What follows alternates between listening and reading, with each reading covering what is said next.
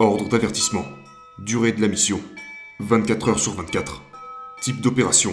Mission solo. Petit 1. Situation.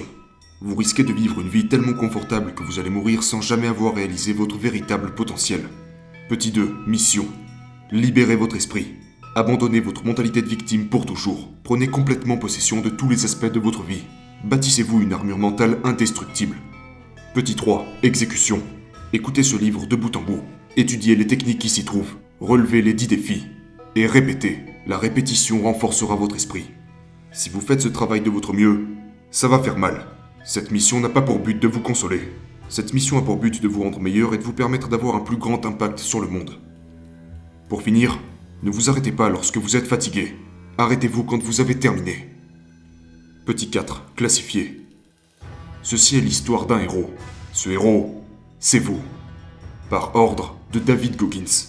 Signé. Rang et service. Officier retraité de l'US Navy SEAL.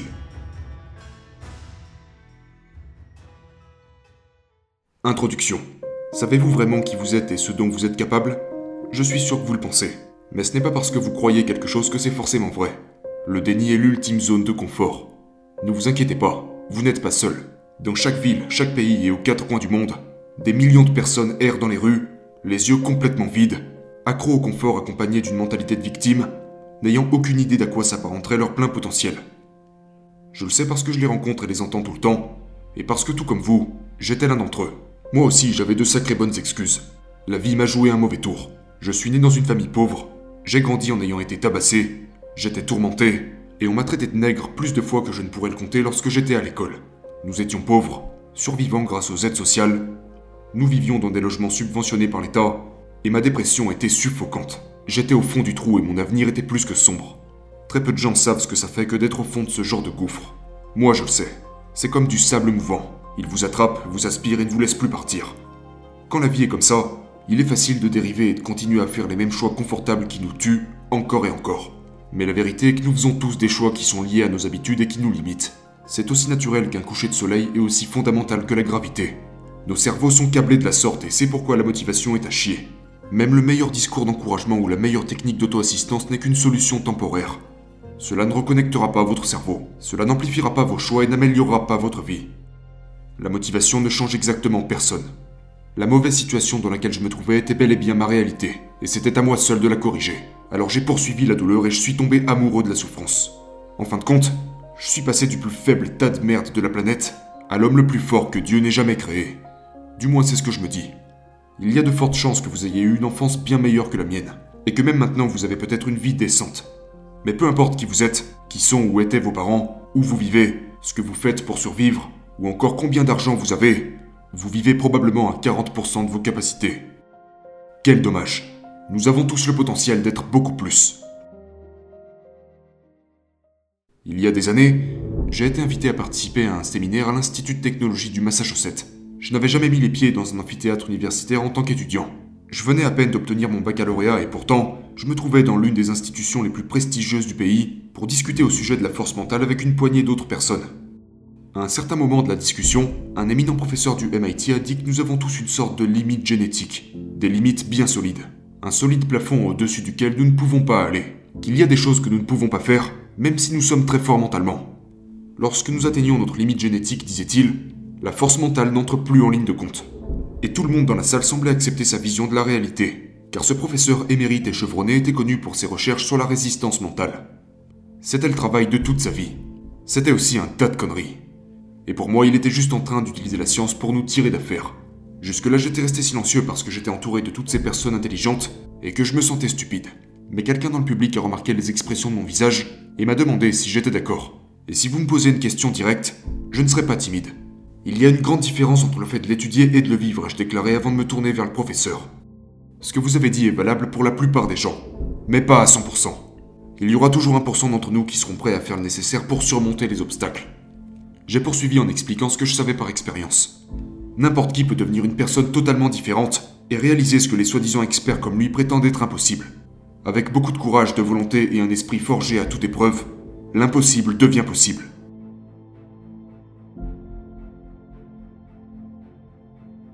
Héraclite, un philosophe né dans l'Empire perse au 5e siècle avant Jésus-Christ, avait raison lorsqu'il a écrit au sujet d'hommes sur un champ de bataille. Sur 100 hommes, 10 ne devraient même pas être là. 80 ne sont que de simples cibles. 9 sont de vrais combattants, mais seul le dernier est un guerrier.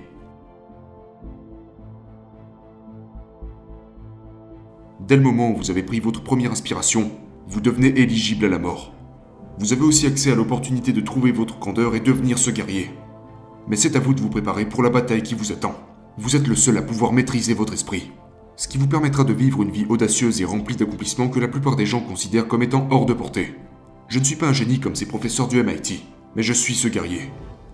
Et l'histoire que vous vous apprêtez à entendre, l'histoire de ma vie, vous montrera un chemin qui mène à la maîtrise de soi, qui vous incitera à faire face à la réalité, à vous responsabiliser, à surpasser la douleur, à apprendre à aimer ce que vous craignez, à savourer l'échec, vivre au maximum de votre potentiel, et à découvrir qui vous êtes vraiment. Les êtres humains changent grâce aux études, aux habitudes et aux histoires. À travers mon histoire, vous allez apprendre ce dont le corps et l'esprit sont vraiment capables lorsqu'ils sont poussés au maximum de leurs capacités, et comment vous pouvez vous aussi y parvenir. Car lorsque vous êtes vraiment déterminé, tout ce qui se trouve devant vous, que ce soit le racisme, le sexisme, les blessures, le divorce, la dépression, l'obésité, la tragédie ou la pauvreté, devient tout simplement le carburant de votre métamorphose. Les étapes présentées dans ce livre correspondent à un algorithme révolutionnaire. Un algorithme qui fait tomber les barrières, brille avec gloire et apporte une paix durable à ceux qui l'emploient correctement. J'espère que vous êtes prêts, car il est l'heure d'entrer en guerre contre vous-même.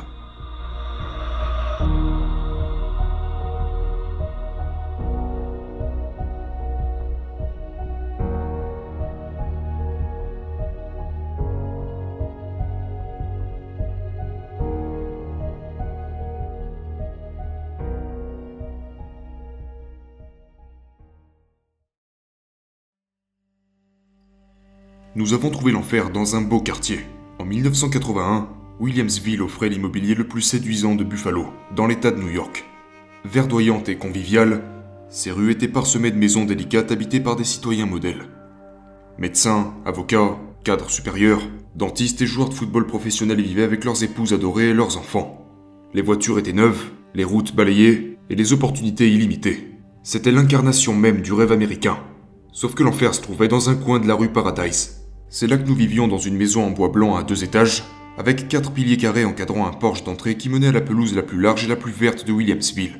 Nous avions un potager à l'arrière et un garage pour 2 voitures avec une Rolls-Royce Silver Cloud de 1962, une Mercedes 450 SLC de 1980 et, dans l'allée, une splendide Corvette noire de 1981.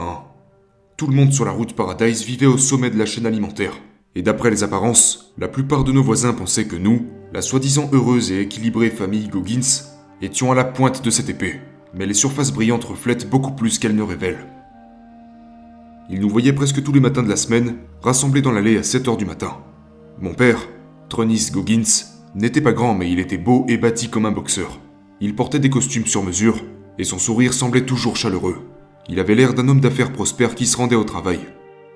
Ma mère, Jackie, avait 17 ans de moins. Elle était mince et belle, et mon frère et moi étions propres, bien habillés en jeans et chemises isote pastel, avec des sacs à dos exactement comme ceux des autres enfants, les enfants blancs.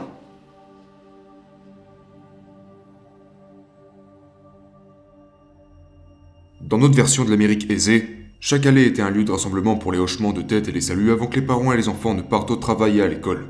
Les voisins voyaient ce qu'ils voulaient, mais personne n'allait chercher trop loin. Sauf que ce qu'ils ne savaient pas, c'est que la famille Goggins venait de rentrer d'une autre nuit blanche dans le quartier. Et si la route Paradise était l'enfer, cela signifiait que je vivais avec le diable lui-même. Dès que nos voisins fermaient leurs portes ou faisaient le tour du quartier, le sourire de mon père se transformait en une grimace. Il nous aboyait des ordres et puis rentrait à l'intérieur pour dormir un peu plus. Mais notre mission n'était pas terminée. Mon frère, Trunis Junior et moi devions aller quelque part, et c'était à notre mère insomniaque de nous y emmener. Je suis rentré au CP en 1981, et j'étais dans un état de stress total, pour de vrai.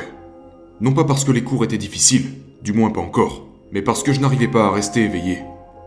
La voix chantante de l'institutrice était ma berceuse, mes bras croisés sur mon bureau en guise d'oreiller, et ses paroles acérées lorsqu'elle me surprenait à rêver, un réveil intempestif qui ne cessait de sonner.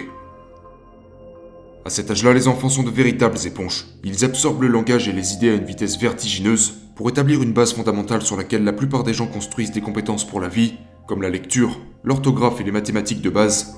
Mais comme je travaillais de nuit, je ne pouvais pas me concentrer sur quoi que ce soit la plupart des matins, à part essayer de rester éveillé. La récréation et le sport étaient un tout autre champ de mine. Dans la cour de récréation, rester lucide était la partie facile. La partie difficile était de se cacher. Je ne pouvais pas laisser ma chemise glisser. Je ne pouvais pas porter de shorts. Les hématomes qui recouvraient ma peau étaient des signes d'alarme que je ne pouvais pas montrer parce que si je le faisais, je savais que j'en attraperais encore plus. Pourtant, dans la cour de récréation et dans la classe, je savais que j'étais en sécurité, du moins un certain temps. C'était le seul endroit où ils ne pouvaient pas m'atteindre, du moins pas physiquement. Mon frère a vécu une situation similaire lors de sa première année au collège. Il avait ses propres blessures à cacher et son propre sommeil à récupérer, car une fois que la cloche retentissait, la vraie vie commençait. Le trajet entre Williamsville et le quartier de Masten à l'est du Buffalo prenait environ une demi-heure, mais il aurait tout aussi bien pu être à l'autre bout du monde. Comme une grande partie de l'est de Buffalo, Masten était un quartier ouvrier du centre-ville majoritairement noir, qui était rude aux alentours. Cependant, au début des années 80, il n'était pas encore complètement devenu un ghetto. À l'époque, l'usine des aciéries de Bethlehem était encore en activité, et Buffalo était la dernière grande ville industrielle américaine. La plupart des hommes de cette ville, noirs comme blancs, avaient des emplois syndiqués et gagnaient un salaire de misère. Ce qui signifiait que les affaires à Masten étaient bonnes. Pour mon père, ça l'a toujours été. À l'âge de 20 ans, il possédait une concession de distribution de Coca-Cola et 4 itinéraires de livraison dans la région de Buffalo. C'était bien payé pour un gamin, mais il avait de plus grands rêves et un œil sur l'avenir. Son avenir avait 4 roues et une bande-son disco-funk. Lorsqu'une boulangerie locale a fermé ses portes, il a loué le bâtiment et construit l'une des premières patinoires de Buffalo. 10 ans plus tard, la patinoire fut relocalisée dans un bâtiment de Ferry Street qui s'étend sur presque tout un pâté de maisons, au cœur du Masten District.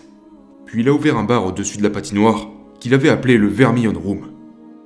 Dans les années 70, c'était l'endroit où il fallait être à Buffalo.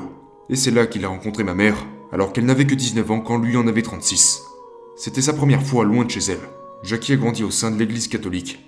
Trunis était le fils d'un pasteur et connaissait assez bien sa langue pour se faire passer pour un croyant, ce qui lui plaisait bien. Mais soyons réalistes. Elle était tout aussi attirée par son charme. Je suis né en 1975, et lorsque j'avais 6 ans, la folie du roller disco était à son apogée. Skateland rayonnait tous les soirs. Nous y arrivions généralement vers 17h, et pendant que mon frère travaillait au stand de concession, il faisait griller du maïs, des hot dogs, chargeait la glacière et préparait des pizzas, je m'occupais de ranger les patins par taille et par style. Chaque après-midi, je me tenais sur un escabeau pour nettoyer mon stock avec un produit désodorisant et aérosol, et je remplaçais les bouchons en caoutchouc. Cette odeur d'aérosol se répandait autour de ma tête et de mes narines. Mes yeux étaient en permanence rouges de sang. C'était la seule odeur que je pouvais sentir pendant des heures et des heures. Mais c'était les distractions que je devais ignorer pour rester organisé et actif. Parce que mon père, qui travaillait dans la cabine du DJ, nous surveillait toujours. Et si l'un de ses patins disparaissait, c'était la fin. Avant l'ouverture des portes, je nettoyais le sol de la patinoire avec un balai à poussière qui faisait 2 fois ma taille. Vers 18h, ma mère nous invitait à dîner dans l'arrière-boutique. Cette femme vivait dans un déni permanent, mais son instinct maternel était bien réel. Et elle se donnait en spectacle, s'accrochant à la moindre parcelle de normalité. Tous les soirs, dans ce bureau, elle installait 2 plaques électriques sur le sol, s'asseyait, les jambes en tailleur, et préparait un dîner complet. Viande rôtie, pommes de terre, haricots verts, petits pains, pendant que mon père s'occupait des comptes et des appels téléphoniques. La nourriture était bonne, mais même à 6 ou 7 ans, je savais que notre dîner de famille était bidon par rapport à ce que la plupart des familles avaient. En plus, on mangeait vite. On n'avait pas le temps d'en profiter parce qu'à 19h, quand les portes s'ouvraient, c'était l'heure du spectacle, et on devait tous être en place avec nos postes préparés. Mon père était le shérif, et dès qu'il entrait dans la cabine du DJ, il nous triangulait. Il scannait la pièce comme un œil omniprésent, et si on fautait, on en entendait parler, à moins qu'on ne le sente directement. La pièce n'avait pas l'air de grand-chose sous la lumière crue de l'éclairage général, mais une fois qu'il l'avait baissée, les lumières du spectacle baignaient la patinoire de rouge et se reflétaient sur la boule à facettes qui tournait, évoquant un fantasme de patinoire disco. Des centaines de patineurs passaient cette porte. La plupart du temps, ils venaient en famille, payaient leurs 3 $ d'entrée et leurs demi-dollars de frais de patinage avant de s'élancer sur la piste. Je louais les patins et gérais toute la station tout seul. Je me promenais avec ce tabouret comme une béquille. Sans lui, les clients ne pouvaient même pas me voir. Les patins de grande taille se trouvaient sous le comptoir, mais les petites tailles étaient stockées si haut que je devais escalader les étagères, ce qui amusait toujours les clients. Maman était la seule et unique caissière, Elle encaissait tous les frais d'entrée, et pour Trunis, l'argent était essentiel. Il comptait les gens à mesure qu'ils entraient, calculant sa marge en temps réel afin d'avoir une idée approximative de ce à quoi il devait faire face lorsqu'il comptait la caisse après la fermeture. Et il valait mieux que tout soit là. Tout l'argent était à lui. Nous autres, nous n'avons jamais gagné un centime pour notre sueur. En fait, ma mère n'a jamais eu d'argent à elle. Elle n'avait pas de compte en banque ou de carte de crédit à son nom. Il contrôlait tout, et on savait tout ce qui se passerait si son compte en banque venait à être vide. Bien sûr, aucun des clients qui franchissaient nos portes ne savait tout ça. Pour eux, Skateland était un nuage de rêves géré par une belle famille. Mon père faisait tourner les échos des vinyles de disco et de funk, ainsi que les premiers grondements du hip-hop. Les basses résonnaient sur les murs rouges, grâce à Rick James, le fils préféré de Buffalo au funkadélique de George Clinton et au premier morceau des précurseurs du hip-hop, Run DMC. Certains enfants faisaient du patinage de vitesse. J'aimais aller vite aussi. Des fois, j'ai eu l'occasion d'enfiler les patins, et ce sol était vraiment cool. Pendant la première heure ou les deux premières, les parents restaient en bas pour patiner ou regarder leurs enfants tourner sur la piste ovale, mais ils finissaient toujours par s'enfuir par les escaliers pour faire leur propre show. Et quand suffisamment d'entre eux faisaient leur mouvement, Trunis se glissait hors de la cabine du DJ pour pouvoir les rejoindre. Mon père était considéré comme le maire non officiel de la ville de Masten, et c'était un politicien bidon jusqu'au bout des ongles. Ses clients étaient ses cibles, et ce qu'il ne savait pas, c'est que peu importe le nombre de verres qu'il versait gratuitement ou les câlins qu'il partageait, il n'en avait rien à foutre de leur gueule. Les clients n'étaient que des dollars pour lui. S'il vous servait un verre gratuitement, c'est qu'il savait qu'en faisant ça, vous en achèteriez 2 ou 3 autres. C'est à ce moment-là que ma mère, mon frère et moi nous mettions au travail, repêchant des tampons ensanglantés dans les toilettes pleins de merde, aérant la brume persistante de cannabis dans les 2 salles de bain, raclant des chewing-gums chargés de bactéries sur le sol de la patinoire, nettoyant la cuisine et faisant l'inventaire. Juste avant minuit, on arrivait au bureau, à moitié mort. Notre mère nous installait, mon frère et moi, sous une couverture sur le canapé du bureau, nos têtes en face l'une de l'autre, tandis que le plafond tremblait toujours à cause de la musique à fond. Maman était toujours à la réception. Dès qu'elle entrait dans le bar, Trunis la faisait travailler à la porte ou descendre comme une mule pour aller chercher les caisses d'alcool au sous-sol. Il y avait toujours une tâche ingrate à effectuer et elle n'arrêtait pas de bouger, tandis que mon père faisait le guet depuis son coin au bar où il pouvait observer toute la scène. À l'époque, Rick James, originaire de Buffalo et l'un des plus proches amis de mon père, passait chaque fois qu'il était en ville, garant son Cadillac Excalibur sur le trottoir devant la maison. Sa voiture était un panneau d'affichage qui faisait savoir au voisinage qu'un super fou était dans le coin. Il n'était pas la seule célébrité à passer. O.J. Simpson était l'une des plus grandes stars de la NFL. Lui et ses coéquipiers des Buffalo Bill s'étaient des habitués, tout comme Teddy Pendergrass et Sister Sledge. Si vous ne connaissez pas ces noms, allez vous renseigner. Peut-être que si j'avais été plus âgé, ou si mon père avait été un homme bien, j'aurais pu être fier de faire partie d'un moment culturel comme celui-là. Mais je n'avais pas cette vie-là. C'est comme si, peu importe qui sont nos parents ou ce qu'ils font, c'est comme si on naissait tous avec une conscience morale bien réglée. À 6, 7, 8 ans, on sait reconnaître ce qui est bien et ce qui ne l'est pas. Et quand on est dans un climat de terreur et de douleur, on sait qu'il ne devrait pas en être ainsi. Et cette vérité vous harcèle comme une écharpe dans votre esprit malade. Vous pouvez choisir de l'ignorer, mais la douleur sourde est toujours là, alors que les jours et les nuits se mélangent comme un seul souvenir flou. Certains moments sont marquants, et l'un d'entre eux me hante encore. C'était la nuit où ma mère est entrée dans le bar plus tôt que prévu, et a trouvé mon père en train de draguer une femme environ 10 ans plus jeune que lui. Trunis l'a vue et a haussé les épaules, tandis que ma mère l'a regardé de travers et est allée boire 2 shots de Johnny Walker Red pour se calmer. Il avait remarqué sa réaction et n'avait pas aimé ça du tout. Elle savait comment les choses se passaient. Trunis faisait passer des prostituées de l'autre côté de la frontière, à Fort Erie au Canada. Un chalet d'été appartenant au président d'une des plus grandes banques de Buffalo lui servait de bar à prostituées. Quand il avait besoin d'une ligne de crédit plus longue, il présentait des filles aux banquiers de Buffalo, et ses prêts étaient toujours accordés. Ma mère savait que la jeune femme qu'elle avait vue était une fille de son écurie. Elle l'avait déjà vue auparavant. Une fois, elle les a même surpris en train de baiser sur le canapé du bureau de Skateland, là où elle bordait ses enfants presque tous les soirs. Quand elle les a trouvés ensemble, la femme lui a souri. Trunis, lui, a haussé les épaules. Ma mère n'était pas ignorante, mais le voir de ses propres yeux lui a toujours fait mal. Vers minuit, ma mère est partie en voiture avec un de nos agents de sécurité pour faire un dépôt à la banque. Il l'a supplié de quitter mon père.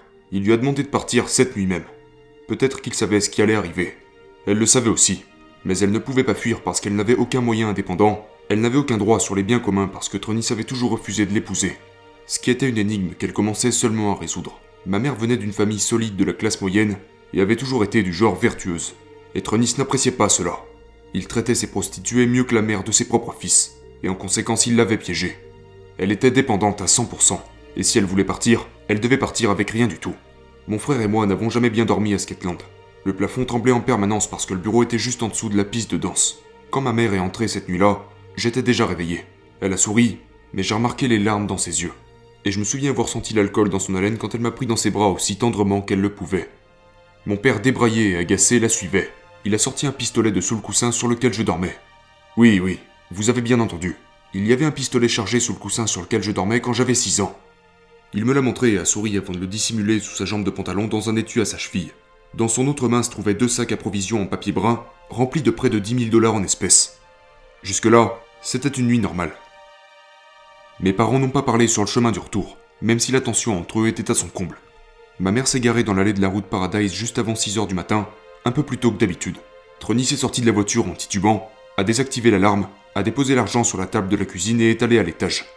Nous l'avons suivie, et elle nous a tous les deux glissés dans nos lits, m'a embrassé sur le front, et a éteint la lumière avant de se glisser dans la suite principale, où elle a trouvé mon père en train de l'attendre, caressant sa ceinture en cuir. Trunis n'avait pas apprécié d'être dévisagé par ma mère, surtout en public. Cette ceinture a fait tout le chemin depuis le Texas seulement pour te fouetter, a-t-il dit calmement. Puis il a commencé à fouetter ma mère aussi fort qu'il le pouvait, la boucle en premier. Parfois ma mère se défendait, et elle l'a fait cette nuit-là. Elle lui a jeté un chandelier en marbre à la tête. Il a esquivé, il a heurté le mur. Elle a couru dans la salle de bain, a verrouillé la porte et s'est recroquevillée sur les toilettes. Il a défoncé la porte et l'a giflée violemment. Sa tête s'est écrasée contre le mur. Elle était à peine consciente quand il l'a attrapée par les cheveux et l'a traînée dans le couloir. À ce moment-là, mon frère et moi avions entendu ce qu'il se passait. Et nous l'avons vu la traîner dans les escaliers jusqu'au premier étage, puis s'accroupir sur elle, la ceinture à la main. Elle saignait de la tempe et de la lèvre. Et le fait d'avoir vu son sang a allumé une mèche en moi. À ce moment-là, ma haine a pris le dessus sur ma peur. J'ai descendu les escaliers en courant et j'ai sauté sur son dos. Je lui ai mis plusieurs coups de poing dans le dos avec mes petites mains d'enfant et je lui ai griffé les yeux. Je l'avais pris au dépourvu et il est tombé à genoux. Et puis je lui ai hurlé dessus. « Ne frappe pas ma mère !» Il m'a jeté à terre, s'est approché de moi, ceinture à la main, puis s'est tourné vers ma mère. « C'est que tu élèves un gangster », a-t-il dit avec un demi-sourire. Alors je me suis mis en boule quand il a commencé à me fouetter avec sa ceinture. Je sentais les bleus apparaître sur mon dos, tandis que ma mère rampait vers le boîtier de commande près de la porte d'entrée. Elle a appuyé sur le bouton d'urgence et l'alarme a retenti dans toute la maison. Il s'est figé, a regardé le plafond, s'est essuyé le front avec sa manche, a pris une profonde inspiration, a bouclé sa ceinture et est monté à l'étage pour se laver de tout ce mal et de toute cette haine. La police était en route, et il le savait. Le soulagement de ma mère a été de courte durée. Quand les flics sont arrivés, Trunis les a rejoints à la porte. Ils ont regardé par-dessus son épaule vers ma mère, qui se tenait à quelques pas derrière lui, le visage gonflé et couvert de sang séché. Mais c'était une autre époque. Il n'y avait pas de hashtag MeToo à l'époque. Cette merde n'existait pas. Et ils l'ont ignorée. Trunis leur a dit que ce n'était rien du tout. Juste une dispute familiale nécessaire. « Regardez cette maison. Est-ce que vous pensez que je maltraite ma femme ?» a-t-il demandé.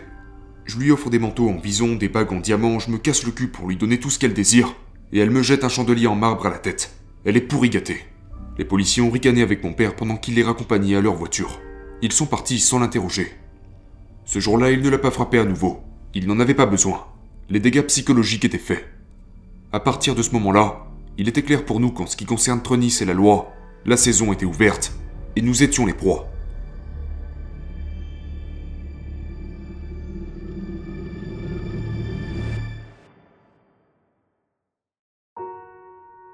Au cours de l'année suivante, notre emploi du temps n'a pas beaucoup changé et les coups ont continué, tandis que ma mère essayait de recouvrir les ténèbres avec des touches de lumière.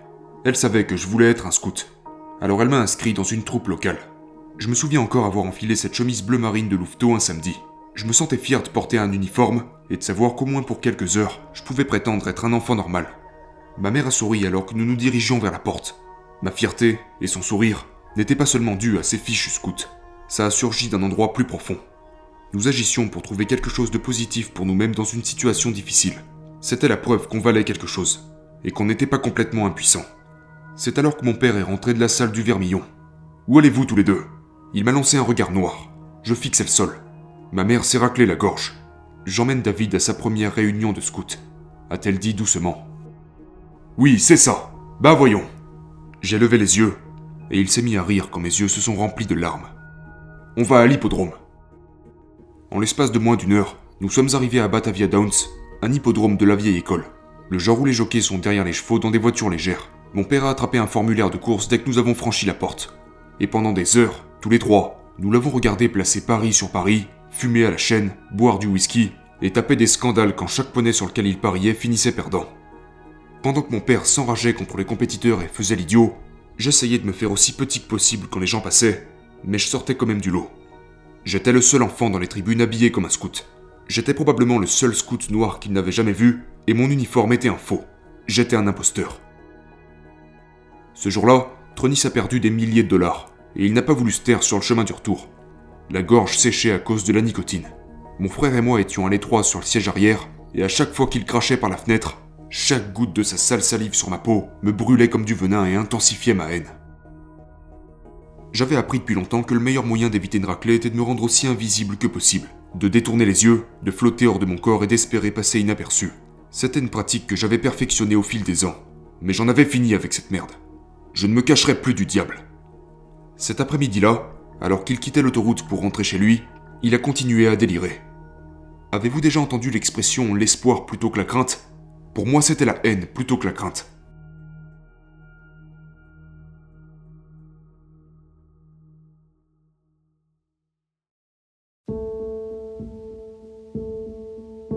Il a croisé mon regard dans le rétroviseur.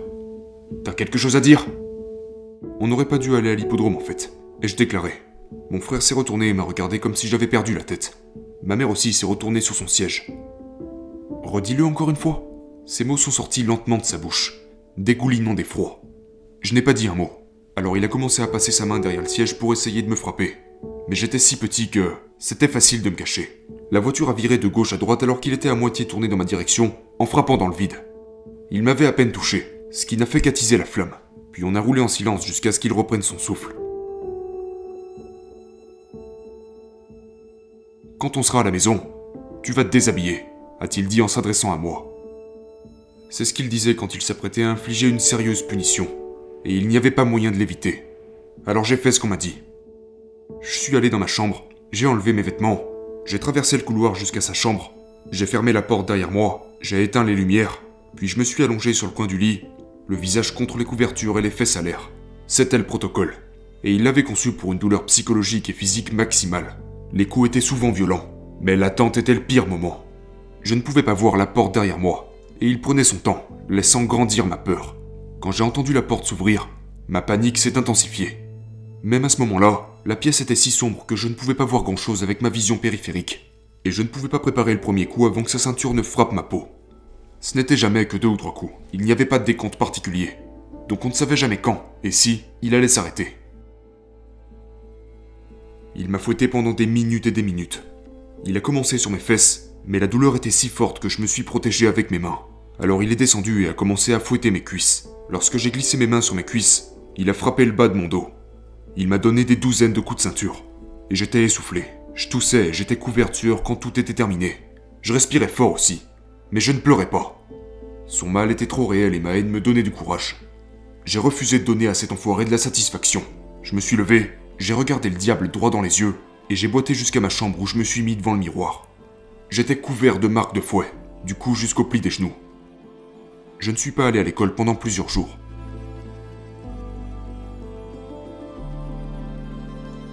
Quand on vous bat régulièrement, l'espoir s'évapore. Vous réprimez vos émotions, mais vos traumatismes se dissipent de manière inconsciente. Cette raclée particulière a laissé ma mère dans un brouillard constant. Elle était distraite et vide la plupart du temps, sauf quand il l'appelait par son nom. Alors elle sautait sur place comme si elle était son esclave.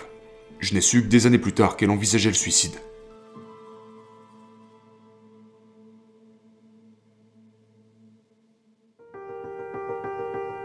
Mon frère et moi transférions notre douleur l'un sur l'autre. Nous nous asseyons ou étions debout l'un en face de l'autre, et il me donnait des coups de poing aussi forts qu'il le pouvait. Ça commençait généralement comme un jeu, mais il avait 4 ans de plus, il était beaucoup plus fort et il frappait de toute sa force. Chaque fois que je tombais, je me relevais et il me frappait à nouveau, aussi fort qu'il le pouvait. Hurlant comme un guerrier d'arts martiaux à plein poumon, le visage tordu de rage. « C'est tout ce que t'as ? Je sens rien du tout, putain ! Tu ne me fais aucun mal !» Je lui répondais ça en criant. Je voulais qu'il sache que je pouvais supporter plus de douleur qu'il ne pourrait jamais m'en donner. Mais quand il était temps de s'endormir et qu'il n'y avait plus de bataille à mener, plus d'endroit où se cacher, je mouillais mon lit. Et ça presque toutes les nuits. Pour ma mère, chaque jour était une leçon de survie. On lui a dit si souvent qu'elle ne valait rien qu'elle a commencé à le croire. Tout ce qu'elle faisait, c'était essayer d'apaiser mon père, afin qu'il ne batte pas ses fils ou ne la batte pas lui-même. Parfois, elle ne savait pas quand est-ce qu'elle allait se faire battre, jusqu'à ce qu'il la gifle une première fois. D'autres fois, elle savait qu'elle s'apprêtait à se faire battre violemment. Un jour, Je suis rentré de l'école avec une méchante otite. Je me suis allongé sur le côté du lit de ma mère, avec mon oreille gauche m'infligeant une atroce douleur. À chaque pic de douleur, ma haine s'intensifiait. Je savais que je n'irais pas chez le médecin parce que mon père n'approuvait pas de dépenser son argent pour des médecins ou des dentistes. Si on se blessait ou si on tombait malade, il nous disait de serrer les dents parce qu'il n'était pas prêt à payer pour quoi que ce soit qui ne profite pas directement à Trunis Goggins. Notre santé ne répondait pas à ce critère. Et ça m'a mis hors de moi. Au bout d'une demi-heure environ, ma mère est montée à l'étage pour me surveiller et, lorsque je me suis retourné sur le dos, elle a pu voir du sang couler sur le côté de mon cou et s'étaler sur l'oreiller. « Ça suffit », a-t-elle dit. « Viens avec moi. » Elle m'a sorti du lit, m'a habillé et m'a aidé à monter dans la voiture. Mais avant qu'elle ait pu démarrer le moteur, mon père nous a poursuivis. « Où est-ce que vous croyez aller, vous deux ?»« Aux urgences », a-t-elle dit en mettant le contact. Il a attrapé la poignée mais elle a passé la première, le laissant dans un nuage de poussière. Furieux, il est rentré, a claqué la porte et a appelé mon frère. « Fils, va me chercher un Johnny Walker. » Trunis Junior lui a apporté une bouteille de label rouge et un verre du bar. Il lui servait des verres à chaque fois que mon père lui demandait de le faire, et le regardait les ingurgiter les uns après les autres. Chacun d'entre eux alimentait un démon. « Toi et ton frère, vous devez être forts », a-t-il dit. « Je n'élèverai pas une bande de pédales, et c'est ce que vous serez si vous allez chez le médecin chaque fois que vous avez un petit bobo. Compris ? Tu ne portes pas ce nom de famille pour rien, d'accord ?» Mon frère a hoché la tête, pétrifié. Selon le médecin consulté ce soir-là, ma mère m'a emmené aux urgences juste à temps. Mon infection à l'oreille était si grave que si nous avions attendu plus longtemps, j'aurais perdu l'audition de mon oreille gauche, pour toujours. Elle a risqué sa peau pour sauver la mienne, et nous savions tous les deux qu'elle allait le payer. Nous sommes rentrés à la maison dans un silence inquiétant. Mon père était encore en train de digérer à la table de la cuisine quand on a débarqué sur la route Paradise, et mon frère était encore en train de lui servir des verres. Trunis Junior craignait notre père, mais il adorait aussi l'homme et était sous son charme. En tant que fils aîné, il était mieux traité. Trunis s'en prenait aussi à lui, mais dans son esprit tordu, Trunis Junior était son prince. « Quand tu seras grand, je veux que tu sois l'homme de ta maison », lui disait Trunis, « et tu vas me voir être un véritable homme ce soir. »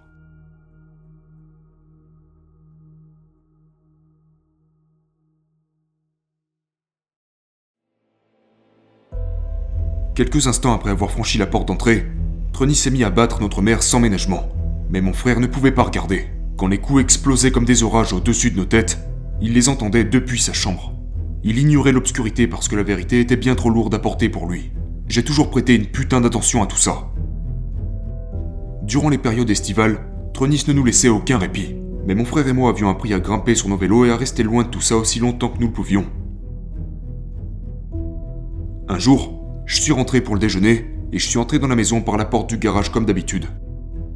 Mon père avait l'habitude de dormir jusqu'à tard dans l'après-midi, alors je m'étais dit que la voie était libre. Mais j'avais tort. Mon père était paranoïaque. Il s'était mêlé à suffisamment d'affaires louches pour s'attirer quelques ennemis, et il avait installé une alarme pendant que nous étions en dehors de la maison. Quand j'ai ouvert la porte, des sirènes se sont mises à hurler. Alors je me suis figé, je me suis adossé au mur et j'ai entendu des bruits de pas. J'ai entendu les escaliers grincer et j'ai compris que j'étais foutu. Il est descendu dans son peignoir en tissu éponge brun, pistolet à la main, et a traversé la salle à manger pour rejoindre le salon, son arme en joue. Je pouvais voir le canon de son pistolet dépasser lentement de l'angle de la pièce. Dès qu'il a franchi le coin, il a pu m'apercevoir à moins de 20 mètres de lui. Mais il n'a pas baissé son arme. Il a pointé le canon de son pistolet juste entre mes yeux. Je l'ai regardé droit dans les yeux, aussi vide que possible, les pieds ancrés dans le sol. Il n'y avait personne d'autre dans la maison, et une partie de moi s'attendait à ce qu'il appuie sur la gâchette. Mais à ce moment-là de ma vie, je ne me souciais plus de vivre ou de mourir. J'étais un enfant de 8 ans épuisé, tout simplement fatigué d'être terrifié par mon père, et Skateland me menait aussi à bout. Après une minute ou deux, il a baissé son arme et a rejoint l'escalier de secours. Il devenait alors évident que quelqu'un finirait par mourir sur la route Paradise. Ma mère savait où Trunis gardait son calibre 38. Certains jours, elle le chronométrait et le suivait en imaginant comment ça se passerait. Elle s'imaginait en train de dérober son arme sous les coussins du canapé du bureau. Avant qu'il n'arrive, elle nous ramènerait plutôt à la maison, nous mettrait au lit et l'attendrait devant la porte d'entrée avec son arme à la main. Puis quand il arriverait, elle sortirait par la porte d'entrée et le tuerait dans l'allée, laissant son corps étalé sur le sol. Mes oncles, Ses frères l'ont convaincu de ne pas le faire, mais ils étaient d'accord pour dire qu'elle devait faire quelque chose de radical. Sinon c'est elle qui mourrait.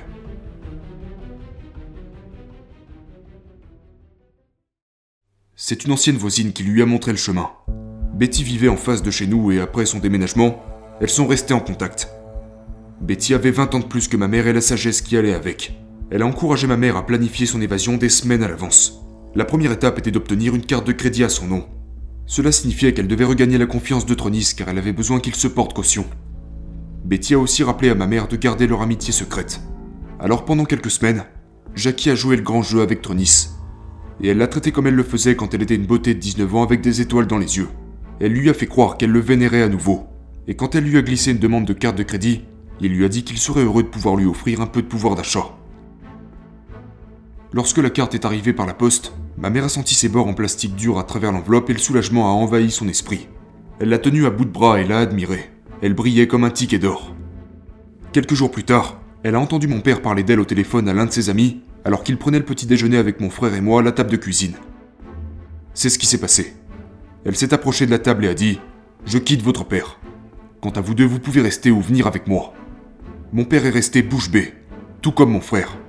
Mais moi, j'ai bondi de ma chaise comme si elle était en feu. J'ai pris quelques sacs poubelles et je suis monté pour commencer à plier bagages. Mon frère aussi a fini par rassembler ses affaires. Avant de partir, nous avons eu un dernier tête-à-tête à la table de la cuisine. Trunis a jeté un regard noir à ma mère, rempli de choc et de mépris. « Tu n'as rien et tu n'es rien sans moi », a-t-il dit. « Tu n'es pas éduqué. Tu n'as pas d'argent ni de projet. D'ici 1 an, tu seras une prostituée. » Il a marqué une pause puis a reporté son attention sur mon frère et moi. « Quant à vous deux, vous allez devenir des pédales. Et ne pensez même pas à revenir. Jackie, j'aurai une autre femme ici pour prendre ta place 5 minutes après ton départ. » Ma mère a hoché la tête et s'est levée. Elle lui avait donné sa jeunesse, en plus de son âme. Et elle en avait enfin terminé. Elle a emporté le moins de choses possible de son passé. Elle laissa tous les manteaux de fourrure et les bagues en diamant. Il pouvait les donner à sa salope de petite amie, en ce qui la concernait. Trunis nous a regardés charger la Volvo de ma mère. C'était le seul véhicule qu'il possédait et dans lequel il ne voulait pas monter, nos vélos étant déjà attachés à l'arrière. Nous avons démarré lentement et au début, il n'a pas bougé. Mais avant qu'elle ne prenne le premier virage, on l'a vu se déplacer en direction du garage. Ma mère a fait un arrêt sur place. Il faut lui reconnaître qu'elle avait prévu quelques imprévus. Elle pensait qu'il nous suivrait. Alors elle n'a pas pris la direction de l'ouest vers l'autoroute qui nous mènerait chez ses parents dans l'Indiana. Au lieu de ça, elle a conduit jusqu'à la maison de Betty, en empruntant un chemin de terre en construction que mon père ne connaissait même pas. Betty avait ouvert la porte du garage quand nous sommes arrivés. Et on est entrés. Betty a enfoncé la porte, et pendant que mon père se lançait à notre poursuite sur l'autoroute dans sa Corvette, on a attendu sous son nez jusqu'à la tombée de la nuit. On savait alors qu'il serait à Skateland, en train d'ouvrir. Il n'allait pas rater la moindre chance de se faire de l'argent. Ça, c'était sûr.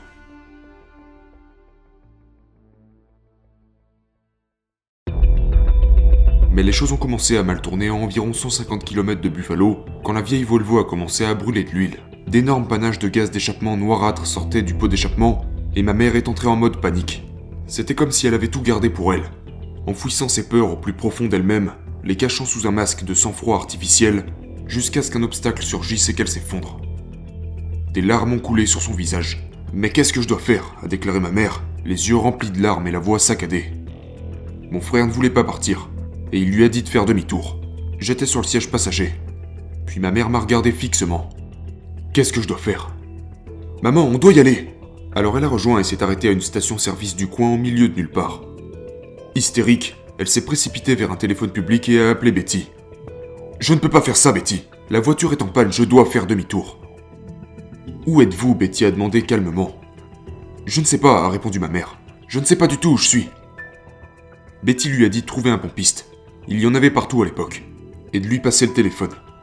Il lui a expliqué que nous étions juste à l'extérieur des Erie en Pennsylvanie. Et après que Betty lui ait donné quelques instructions, il a rappelé ma mère. « Jackie, il y a un concessionnaire Volvo à Erie. Trouve un hôtel pour ce soir et emmène la voiture là-bas demain matin.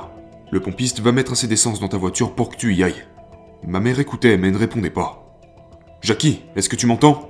Fais ce que je te dis et tout ira bien. »« Ouais. Ok. » a chuchoté ma mère, émotionnellement épuisée.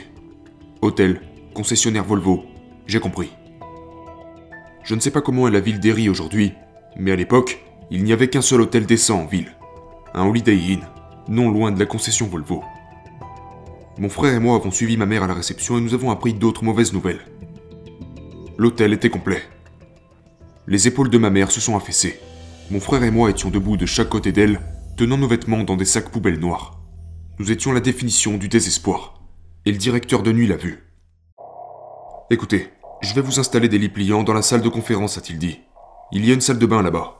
Mais vous devrez partir tôt parce qu'on a une conférence qui commence à 9h. » Plein de gratitude, nous nous sommes couchés dans cette salle de conférence avec sa moquette industrielle et ses lumières fluorescentes. Notre purgatoire personnel. Nous étions en fuite et sur la corde raide.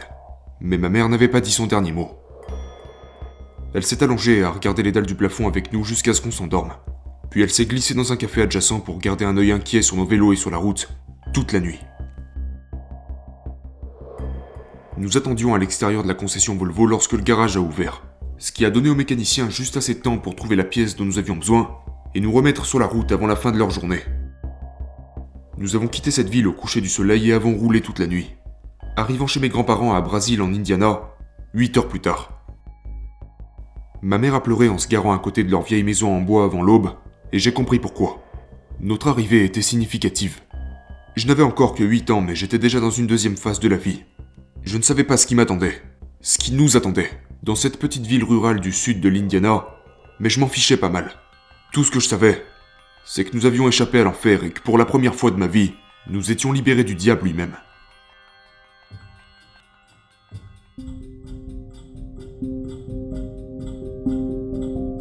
Nous sommes restés chez mes grands-parents pendant les 6 mois suivants, et je me suis inscrit en CE1, pour la deuxième fois, dans une école catholique locale appelée Annunciation. J'étais le seul enfant de 8 ans en classe de CE1, mais aucun des autres enfants ne savait que je redoublais, et il n'y avait aucun doute sur le fait que je le méritais. Je savais à peine lire, mais j'ai eu la chance d'avoir Sœur Catherine comme enseignante. Petite et mince, Sœur Catherine avait 60 ans, et une dent de devant en or. C'était une religieuse, mais elle ne portait pas la robe. Elle était aussi très grincheuse et ne se laissait pas faire. Et j'adorais son côté gangster. Annunciation était une petite école. Sœur Catherine enseignait à tous les élèves de première et deuxième année dans une seule classe. Et avec seulement 18 enfants à éduquer, elle n'était pas disposée à fuir ses responsabilités ou à mettre mes difficultés scolaires, ou le mauvais comportement de quiconque, sur le compte de difficultés d'apprentissage ou de problèmes émotionnels. Elle ne connaissait pas mon histoire et n'avait pas besoin de la connaître. Tout ce qui comptait pour elle, c'était que je me présente à sa porte avec une éducation d'un élève de CE1. Et c'était son travail de former mon esprit. Elle avait toutes les excuses du monde pour me confier à un spécialiste ou me cataloguer comme un problème, mais ce n'était pas son style. Elle avait commencé à enseigner avant que le fait d'étiqueter les enfants ne soit une chose normale, et elle incarnait la mentalité sans compromis dont j'avais absolument besoin si je voulais rattraper mon retard. C'est à cause de Sœur Catherine que je ne ferai jamais confiance à un sourire ou que je ne jugerai jamais une grimace. Mon père souriait beaucoup, mais il n'en avait rien à faire de moi, et la grincheuse Sœur Catherine se souciait de nous. Elle se souciait de moi. Elle voulait qu'on donne le meilleur de nous-mêmes. Je le sais parce qu'elle l'a prouvé en passant du temps supplémentaire avec moi. Autant de temps qu'il le fallait, jusqu'à ce que je retienne mes leçons.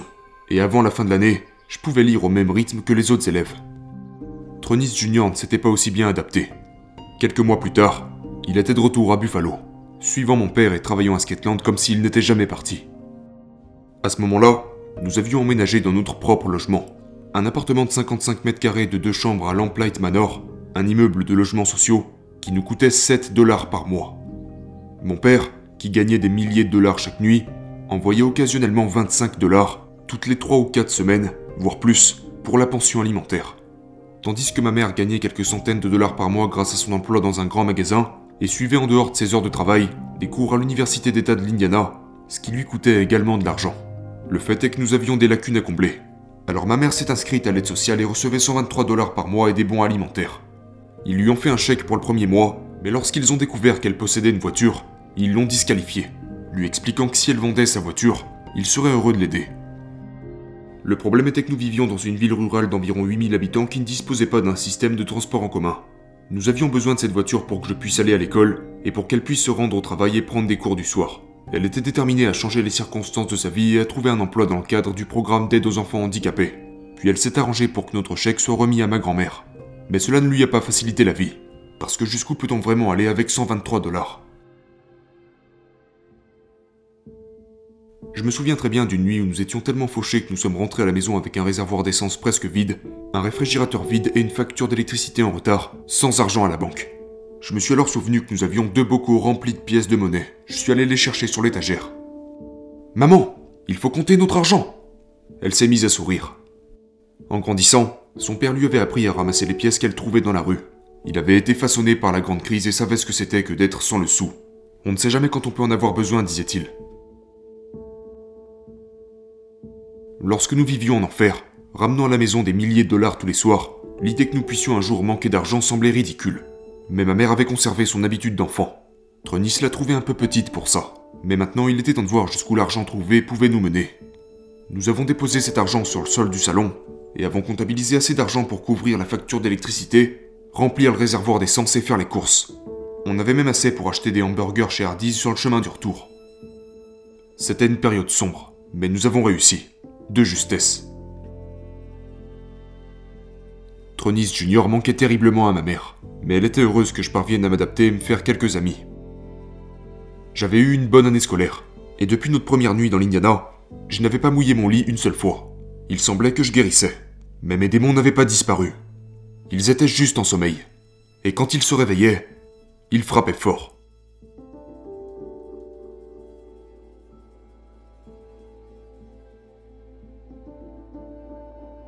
Le CE2 a été un choc pour moi. Non seulement parce qu'on devait apprendre la langue cursive alors que je commençais à peine à lire les caractères d'imprimerie, mais aussi parce que notre professeur, Madame D, n'avait rien à voir avec Sœur Catherine. Notre classe était encore petite. Nous étions une vingtaine d'enfants en total, répartis entre le CE2 et le CM1, mais elle ne gérait pas aussi bien la situation et n'était pas intéressée par le fait de fournir les heures supplémentaires dont j'avais besoin. Mes problèmes ont commencé avec le test standardisé que nous avons passé pendant les 2 premières semaines de cours. Le mien était un désastre. J'étais toujours très en retard par rapport aux autres enfants, et j'avais énormément de mal à retenir les leçons des jours précédents, sans parler de l'année précédente. Sœur Catherine avait décidé de consacrer plus de temps à son élève le plus faible, et elle m'a mis au défi quotidiennement. Mais Madame D a cherché un moyen de s'en sortir. Dès le premier mois de classe, elle a dit à ma mère que ma place se trouvait dans une autre école. Une école spécialisée pour les enfants en difficulté. Tous les enfants savent ce que signifie spécial. Cela signifie qu'on est sur le point d'être rejeté pour le reste de sa vie. Cela signifie que vous n'êtes pas normal.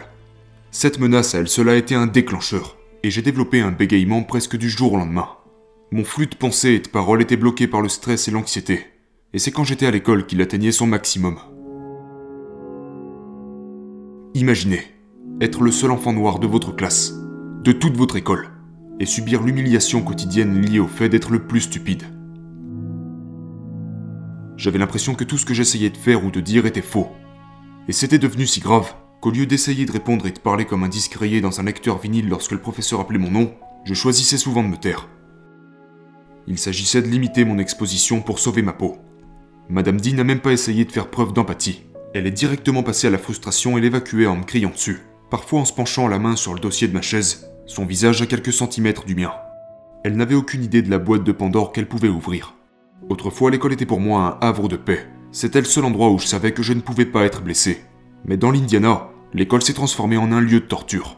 Madame D voulait me retirer de sa classe, et elle était soutenue par l'administration jusqu'à ce que ma mère se batte pour moi. Le principal a accepté de me garder scolarisé si ma mère m'intégrait en thérapie de groupe avec un psy local qu'il recommandait. Le cabinet du psychologue était situé à côté de l'hôpital, ce qui était exactement l'endroit où il fallait m'envoyer si l'on voulait faire douter un petit enfant. C'était comme un mauvais film. Le psychologue avait installé 7 chaises en demi-cercle autour de lui, mais certains enfants ne voulaient ou ne pouvaient même pas rester assis. L'un des enfants portait un casque et se frappait la tête contre les murs à chaque fois qu'il le pouvait. Un autre s'est levé pendant que le docteur était en train de prononcer une phrase, s'est dirigé vers un coin éloigné de la pièce et a pissé dans la poubelle. Le gamin assis à côté de moi était la personne la plus normale du groupe, et pourtant il avait mis le feu à sa propre maison. Je me souviens avoir regardé ce psy le premier jour en pensant « Je n'ai rien à faire ici ». Cette expérience a fait monter mon anxiété sociale de plusieurs crans. Mon bégaiement était incontrôlable. Mes cheveux ont commencé à tomber et des taches blanches sont apparues sur ma peau foncée. Le médecin m'avait diagnostiqué un trouble du comportement, mais mes problèmes étaient plus complexes que ça. Je souffrais d'un sévère stress toxique. Il a été prouvé que le type de violence physique et émotionnelle auquel j'ai été exposé avait toute une série d'effets secondaires sur les jeunes enfants concernés, car le cerveau se développe très rapidement au cours des premières années. Si pendant ces années votre père est un enfoiré maléfique qui s'acharne à détruire tout le monde dans sa maison, votre stress monte en flèche. Et lorsque ces pics se produisent assez fréquemment, vous pouvez tracer une ligne à la place des pics. Et cette ligne est votre nouvelle ligne de base.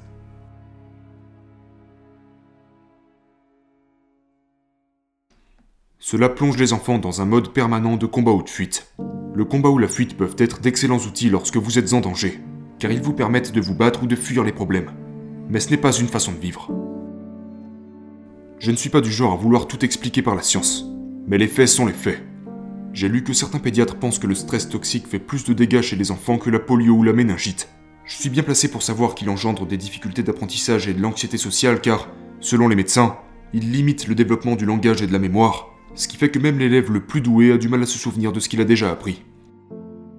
À long terme, lorsque les enfants comme moi grandissent, ils courent un risque accru de dépression clinique, de maladies cardiaques, d'obésité et de cancer, sans parler du tabagisme, de l'alcoolisme et de la toxicomanie. Les personnes élevées dans un foyer où règne la violence ont 53% de chances en plus d'être arrêtées à l'adolescence. Leur chance de commettre un crime violent à l'âge adulte augmente de 38%. J'étais la tête d'affiche de ce terme générique que nous avons tous déjà entendu qui est « jeune à risque ». Ce n'est pas ma mère qui a élevé un voyou. Regardez les faits. Si quelqu'un m'a mis sur un chemin destructeur, c'est bien Trunis Goggins.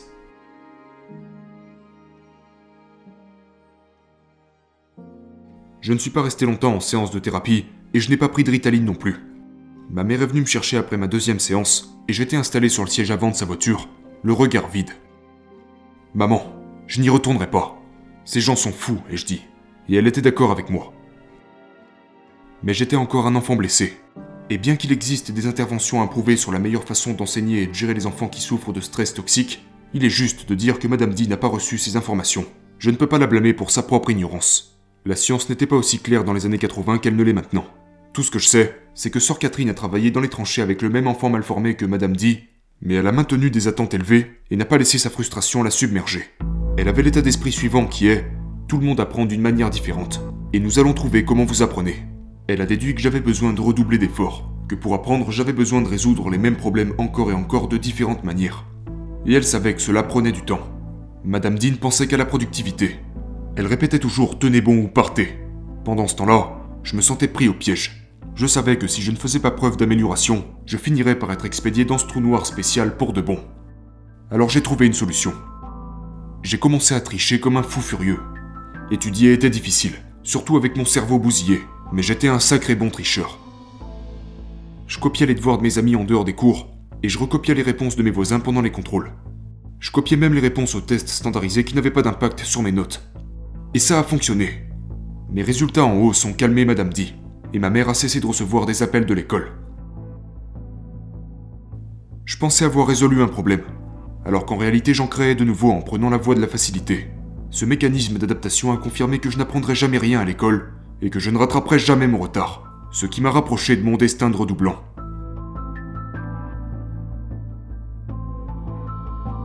Ce qui m'a sauvé de ces premières années à Brésil, c'est que j'étais bien trop jeune pour comprendre le genre de préjugés auxquels j'allais bientôt être confronté dans mon nouveau bled. Quand vous êtes le seul de votre espèce, vous risquez d'être poussé vers les extrémités, d'être suspecté et méprisé, d'être brutalisé et maltraité par des gens ignorants. La vie est faite comme ça, surtout à l'époque. Et lorsque cette réalité m'a frappé à la gorge, ma vie était déjà devenue un véritable biscuit chinois qui renfermait en son intérieur un message d'humiliation. Chaque fois que je l'ouvrais, j'obtenais le même message. Tu es né pour échouer.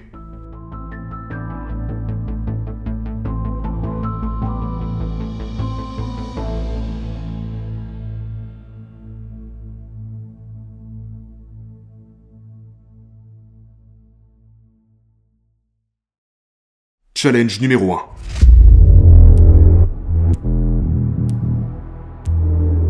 Mes mauvaises cartes sont arrivées très tôt et sont restées un certain temps.